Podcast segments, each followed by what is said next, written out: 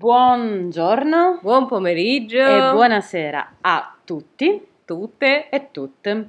Benvenuti in questo episodio di Let's Talk. Let's Talk mescola psicologia, i nostri consigli anche filmici particolari. Quindi mescola psicologia sul set, ma anche psicologia in generale. Sì, sì. E E iniziamo con la nostra parte musicale. il nostro indizio, ma questa volta è veramente tosta. Difficile, difficile.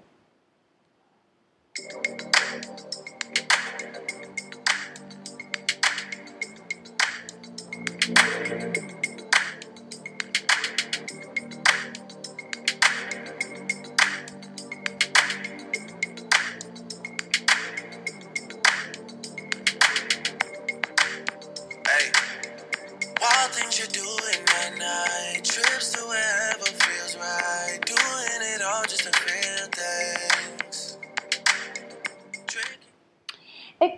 Questa volta Questo indizio è molto difficile perché in realtà è una musica che ascolta la protagonista di questo documentario biografico. ma non nel documentario. Ma non è documentario ed è Naomi Osaka che vediamo spesso con le sue cuffie e quindi lei ha questa playlist su Spotify, abbiamo scoperto, creata da lei. credo da lei, infatti mi faceva venire voglia di ascoltare musica con le sue cuffione, immagino te che ti piace mettere le cuffie. Ma infatti mi sentivo molto lei, in que- in que- la capivo, provavo molta empatia, Soprattutto nei momenti in cui si doveva concentrare.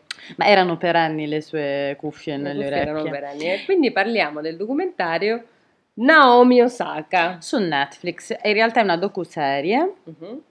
e la regista è Garrett Bradley che è stata candidata proprio quest'anno, ha vinto anche il Sundance, ma ha vinto, è stata anche candidata agli Oscar come miglior documentario per un altro documentario che si chiama Time. Abbiamo iniziato a vederlo, diciamo perché? Perché è intanto Naomi Osaka una figura molto particolare, ovvero è per metà giapponese, per metà haitiana. Però prima ancora di tutto ciò diciamo anche chi è, perché è una... Sì, ma inizialmente eh, mi avevi convinto per questo, ma soprattutto una grande tennista, è la seconda al mondo. Sì, è la seconda al mondo, è stata anche la prima Ed è stata mondo. anche la prima, adesso è scesa in seconda posizione. È scesa in seconda posizione, ma in realtà davvero ti ho convinta con, Alle- eh, dicendo che era giappo haitiana. Eh sì, perché questa campionessa che mescolava queste due etnie, sai che sono sensibili al tema, allora mi è, mi è venuta la voglia. E poi, e soprattutto sullo sport, uno sport di cui non so se esistono tanti altri documentari, forse più sulle grandissime, tipo Serena Williams, eccetera. Mi interessava un documentario sul tennis. E sicuramente questo è un documentario particolare, perché a parte essere tre puntate, mini, proprio mini, sono eh, tre puntate particolari in cui è molto intimista, parla molto del mondo interiore dello sport, quindi ecco perché uniamo psicologia e sport. Eh, sì, in realtà è un documentario strano per essere un documentario sullo sport, perché di solito noi abbiamo anche visto insieme e abbiamo fatto anche una recensione del documentario sui mm, Chicago Bulls, quindi su The Last co- Dance. The Last Dance, però quello è molto sport, molto Mm. visivo, molto movimento, molto... Mentre questo documentario in realtà del gioco del tennis fa vedere ben poco, ma si occupa prevalentemente di esplorare l'interiorità Mm. di eh, Naomi Osaka che eh, oltre a essere appunto giappo-haitiana in realtà è mh, cresciuta negli Stati Uniti, quindi fondamentalmente per molto tempo ha avuto la cittadinanza sia statunitense che ehm, giapponese, Mm. per poi rinunciare a quella statunitense per quella giapponese perché voleva continuare a gareggiare eh, per il Giappone sostanzialmente, anche perché Sì. lei ha sempre solo gareggiato per il Per il Giappone. Esatto. E- però è molto particolare. È molto questo. particolare, diciamo è divisa in tre, come sono tre le puntate. La prima abbiamo la, la- la vittoria, anche questa grande vittoria contro Serena Serena Williams, Williams. che avevi citato tu Esatto, quindi diciamo forse il suo apice, ecco, il suo grande apice. E poi il secondo, diciamo, al momento di crisi. Il terzo è un po' una riscoperta, così siamo riusciti a non fare troppi Sì, spoiler. a non rivelare molto, una riscoperta di consapevolezza, mettiamola Soprattutto così. di consapevolezza, perché è giovanissima, non so se l'abbiamo detto, 22 anni. Oh, giovanissima. Sì, non so se adesso ne ha 23 onestamente, Ah. perché c'era scritto 22, però forse nel prima di adesso, cioè Sì, poco prima, prima. poco prima, quando hanno finito di girarlo sostanzialmente, aveva Esatto. ancora 22 anni. E, mm, sì, è molto interessante questa cosa, uno perché arriva in un momento che con le Olimpiadi Mm. abbiamo visto che cosa sta succedendo, compresa in realtà l'Osaka stessa, Osaka eh, ha perso um, una partita e quindi non ha potuto gareggiare per loro Mhm. e, e questo probabilmente avendo visto il documentario l'avrà particolarmente colpita, Mm. eh, ma allo stesso tempo abbiamo avuto proprio in questi giorni la grande rinuncia di Simone Biles Sì. in favore della sua salute mentale. Tra l'altro l'ha detto che, che la Biles si è ispirata a Naomi Osaka perché anche Naomi Osaka ha abbandonato una competizione per la propria salute mentale. E effettivamente in, questi- in questo documentario si vede molto, soprattutto la solitudine del tennis, perché il tennis è un po' solitario, no? È anche molta responsabilità che quando sei in partita, mi ha colpito che il coach infatti è lontano, e quindi ti ridà questa sensazione di solitudine, di pressione, che devi giocartela da sola. Sei da Sì, sola. Non c'è la squadra. In realtà il motivo per cui penso molte persone si avvicinano al tennis, me compresa perché io ho giocato per eh, parecchio tempo, certo non professionalmente, ma ho giocato per parecchio tempo a tennis e quello che mi piaceva era in realtà di stare da, da sola Mm. contro l'avversario o l'avversaria. Però, ehm, però in realtà esiste anche il doppio, quindi in realtà c'è un micro idea di squadra, però effettivamente è molto solitario. Come d'altra parte anche la ginnastica artistica di Simone Biles è molto solitaria, eh, perché alla fin fine tu stai lottando contro se- te stessa, né più né meno, cioè non è che c- sì, ci sono gli altri competitor, squadra. c'è la squadra, però sostanzialmente eh, chi andrà a fare il volteggio sarai tu, sostanzialmente, e, Certo. l'unico tuo, tra virgolette, nemico è te stessa, cioè se metti Certo. vagamente male il piede, eh, il problema è, È sei quello. stato tu a farlo, non altro, non c'è una squadra che può sostenerti fino in fondo quando vai a fare questo. È molto importante questo documentario, uno, beh, perché il mondo del te- racconta il mondo del tennis, due, per questo spiraglio che ha aperto questo varco, insomma, che ha aperto la Osaka sulla salute mentale, soprattutto la pressione, l'ansia,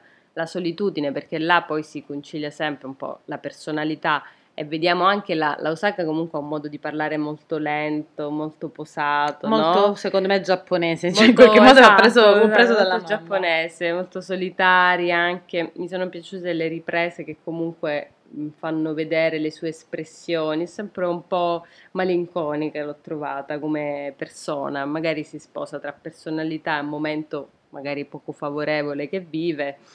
Era molto, su questo era molto intimo. Eh, sì, era la volontà della regista, ha rilasciato delle interviste in cui ha detto che in realtà voleva raccontare l'intimità della- del suo personaggio, cioè del Mm. suo personaggio appunto reale e quindi effettivamente ci è riuscita perché fondamentalmente ben poco vedi di, di quello che in realtà tutti vedono, cioè quindi le sue gare, che comunque è bravissima a giocare al di là di tutto,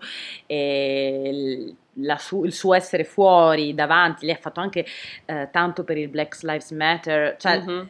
poco si vede se non quando è necessario per raccontare quello che invece è la sua interiorità.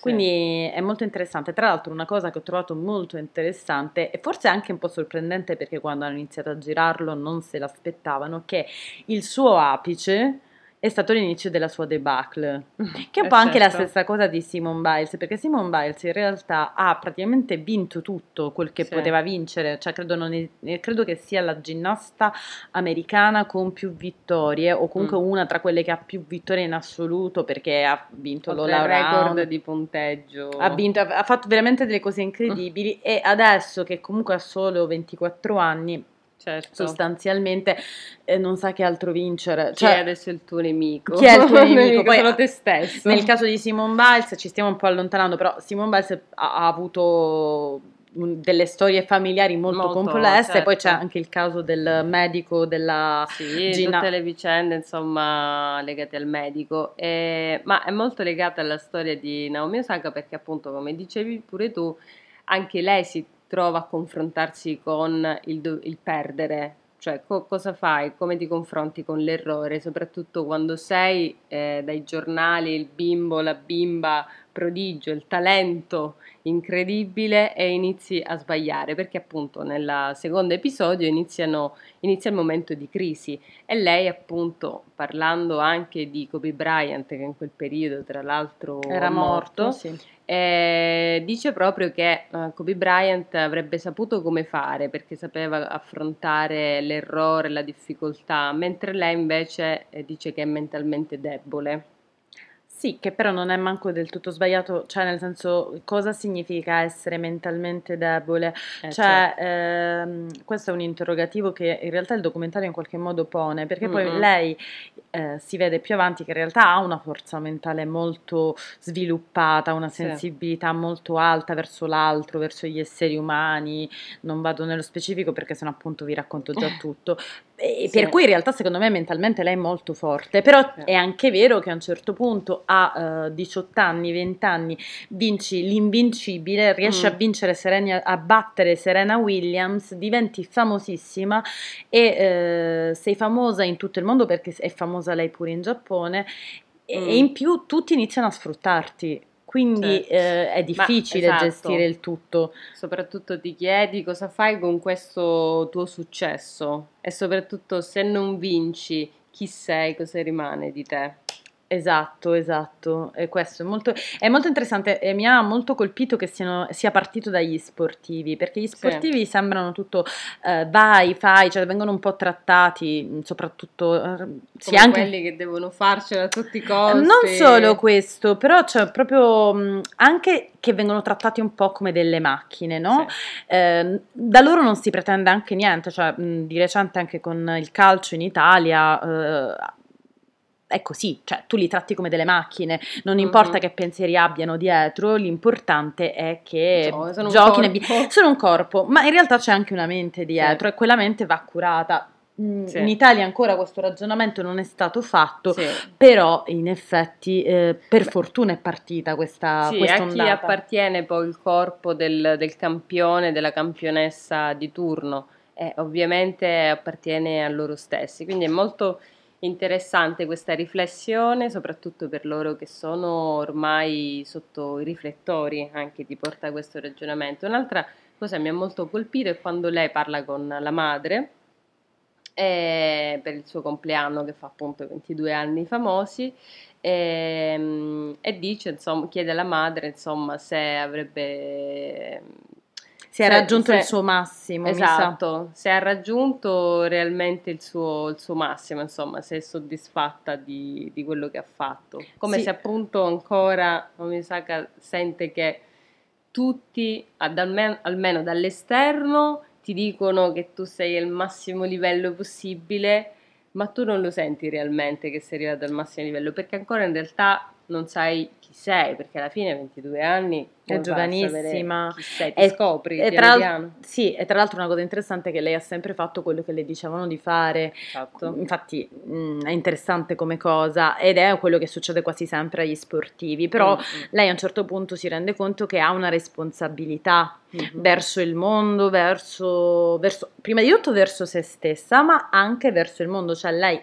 così famosa deve poter sfruttare la sua fama per dare dei messaggi di un certo tipo e questo mi ha molto colpito proprio perché la storia recente eh, italiana mm. non è andata in questa direzione e, sì. e questo è una cosa di cui non parleremo in questo podcast ma che personalmente a me ha creato molta rabbia ehm, mentre appunto per fortuna eh, mm. all'estero si sta muovendo qualcosa in questa Beh, direzione. tu parli solo del, diciamo, più del calcio perché nelle Olimpiadi gli italiani qualcosa di più Gli italiani, no, sì assolutamente, è vero. E quindi sì, diciamo, ma il calcio è tutto un altro capitolo, però noi parliamo appunto di questi sport uh, che sono, forse rimangono un po' di nicchia, no? Il tennis è un po' di nicchia, però in realtà hanno anche loro un sacco di pressione, no, non poca, non poca. Il è... tennis non è così di nicchia, eh, è sì. più di elite direi. Di, esatto, cioè, nel senso, è una cavolata in realtà che sia di elite, perché appunto quando io lo facevo eravamo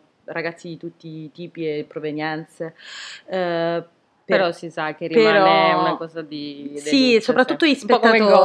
Sono- soprattutto gli spettatori sono Sì. persone che non che, che sono un po' d'elite, ecco, mettiamola Mm. così, però in realtà è, è già un po' più commerciale come Mm. sport, è un po' più conosciuto, mentre per esempio la ginnastica artistica eh, è una roba che sì, la si vede alle Olimpiadi, ma non la si vede mai. Questo forse un po' è la pecca, non poter vedere gli altri sport al di fuori e quindi per fortuna arrivano un po' questi documentari che ti danno uno spiraglio sui altri sport eh, al di fuori magari del calcio, può essere chi non è appassionato di calcio, ma scopre che ci sono tanti altri sport che Sì. magari si, si sposano meglio con la propria persona. Assolutamente, ma anche da dire che comunque in realtà il calcio non è il diavolo né tantomeno il nemico, è anche molto piacevole da vedere, però è anche bella la varietà nel mondo, quindi No, esatto, cioè in realtà a me piace vedere una partita di calcio, eh, se la vedo mh, mi appassiono pure, però eh, in realtà mi piace variare e vedere più sport possibili. Ma per concludere il discorso da cui siamo iniziati, Esatto. e in realtà una cosa che invece mi è venuta in mente era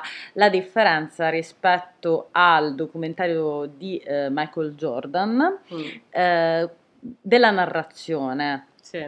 La narrazione nel caso di Michael Jordan era quella di- della narrazione di un dio, no? Che aveva battuto tutti i re, Eroica. eroica. Eh, erano anche rappresentati fisicamente come degli dei, Beh, sono tantissimi in effetti. ma anche Ci muscolosissimi. sta. bi- Nel, basket in realtà non sono proprio tanto perché hanno una fisi- muscolatura più lunga, longilinea, diciamo. Eh, però se tu pensi Però alle statue enormi, greche, hanno delle spalle enormi, sì, comunque è una narrazione eroica. sì, la statua alla- greca però è muscolosa, c'ha quella ris- muscolatura ah, là. certo, rispetto alla Naomi Osaka era una narrazione che queste partite ti sembravano delle battaglie epiche da Esatto, giganti. in realtà appunto Naomi Osaka ha tutta un'altra tipologia di narrazione molto più intima, molto più Sì. privata, molto più eh, em- emotiva. Sì, infatti l'immagine che mi è rimasta impressa è proprio lei con le cuffie. Mm. Lei che entra con queste cuffie che probabilmente la proteggono, questa però è una cosa che sto inventando io perché Ah, non ho è nessuna certezza. E in questi grandissimi appunto ah, come si possono dire Arene. Eh, queste arene palestre. Ed è molto bello perché Beh, deve sì. affrontare tutto e tra l'altro ecco Da sola nell'arena. esatto e ecco. Più gladiatrice lei. più sola. gladiatrice e poi ehm, queste cuffie che le tiene durante le conferenze stampa Sì. è questo che mi ha colpito lei che entra e si protegge no? si Sì. protegge le orecchie da tutti e da tutto E quindi vi consigliamo il, anche la playlist su Spotify. è no? carina, è molto carina, devo dire. E anche questa miniserie godibilissima, molto carina, uno spiraglio sulla vita di Naomi Osaka e sul tennis. È sul fatto che ci si può sentire fragili e... Si può essere fragile e non farsene una colpa. Esatto. Mm. È che abbiamo tutti delle responsabilità verso prima di tutto noi stessi e verso anche gli altri. Benissimo. E detto ciò, ciao al, Al prossimo prossimo. appuntamento. Bye bye. Bye bye. You were just fine as a real thing.